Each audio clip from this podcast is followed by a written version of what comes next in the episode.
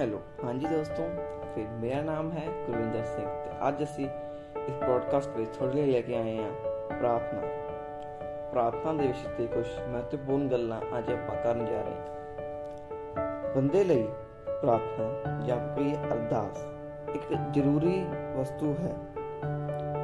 ਬਿਨਾਂ ਅਰਦਾਸ ਦੇ ਸਿੱਖ ਧਰਮ ਵਿੱਚ ਕੋਈ ਵੀ ਕੰਮਕਾਜ ਸ਼ੁਰੂ ਨਹੀਂ ਹੁੰਦਾ।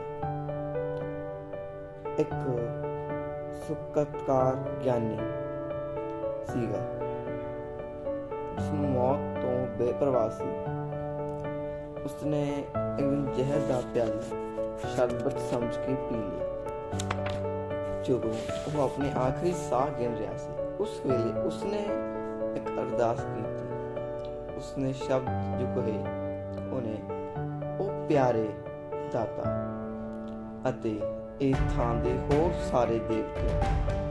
ਮੇਰੀ ਇਹ ਅੱਜ ਕਬੂਲ ਕਰੋ ਕਿ ਮੇਰੇ ਅੰਦਰ ਮੇਰੀ ਰੂਹ ਸੁੰਦਰ ਬਣ ਜਾਵੇ ਅਤੇ ਮੇਰੀਆਂ ਸਾਰੀਆਂ ਬਾਹਰਲੀਆਂ ਵਸਤਾਂ ਇਸ ਅੰਦਰਲੀ ਜੀਵ ਆਤਮਾ ਦੇ ਨਾਲ ਇਕਸਰ ਹੋ ਜਾਣ ਇਸ ਤੋਂ ਆਪਾਂ ਨੂੰ ਇਹ ਪਤਾ ਲੱਗਦਾ ਹੈ, ਮੌਤ ਤੋਂ ਨਾ ਡਰਨ ਵਾਲਾ ਵਿਅਕਤੀ ਵੀ ਪਰਮਾਤਮਾ ਅੱਗੇ ਅਰਦਾਸ ਕਰਦਾ ਹੈ। ਜੋ ਮੌਤ ਤੋਂ ਡਰਦਾ ਨਹੀਂ ਸੀ ਉਸਨੇ ਵੀ ਆਖਰੀ ਵਿੱਚ ਰੱਬ ਕੋਲੋਂ ਇੱਕ ਅਰਦਾਸ ਕੀਤੀ, ਜੋ ਰੱਬ ਨੂੰ ਮੰਨਦਾ ਵੀ ਨਹੀਂ ਆਪਾਂ ਨੂੰ ਅਰਦਾਸ ਕਰਨੀ ਚਾਹੀਦੀ ਹੈ।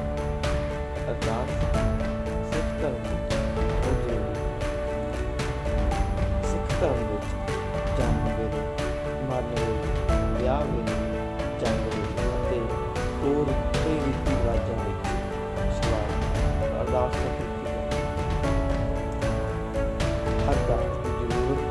ਜ਼ਰੂਰਤ ਸੰਸਕਾਰ, ਮੌਕੇ ਉੱਤੇ ਅਰਦਾਸ ਸਿੱਖ ਲਈ ਇੱਕ ਲੋੜਵੰਦ ਵਸਤੂ ਹੈ।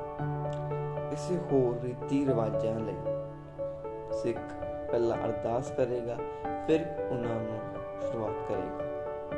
ਸਿੱਖ ਲਈ ਅਰਦਾਸ ਹੀ ਸਭ ਕੁਝ ਹੈ। ਹੋਰ ਇਸ ਦੇ ਉੱਤੇ ਸੁਣਨ ਲਈ ਤੁਸੀਂ ਮੇਰੇ ਨੈਕਸਟ ਐਪੀਸੋਡ ਚੈੱਕ ਕਰ ਸਕਦੇ ਹੋ। Thank you and have a nice day.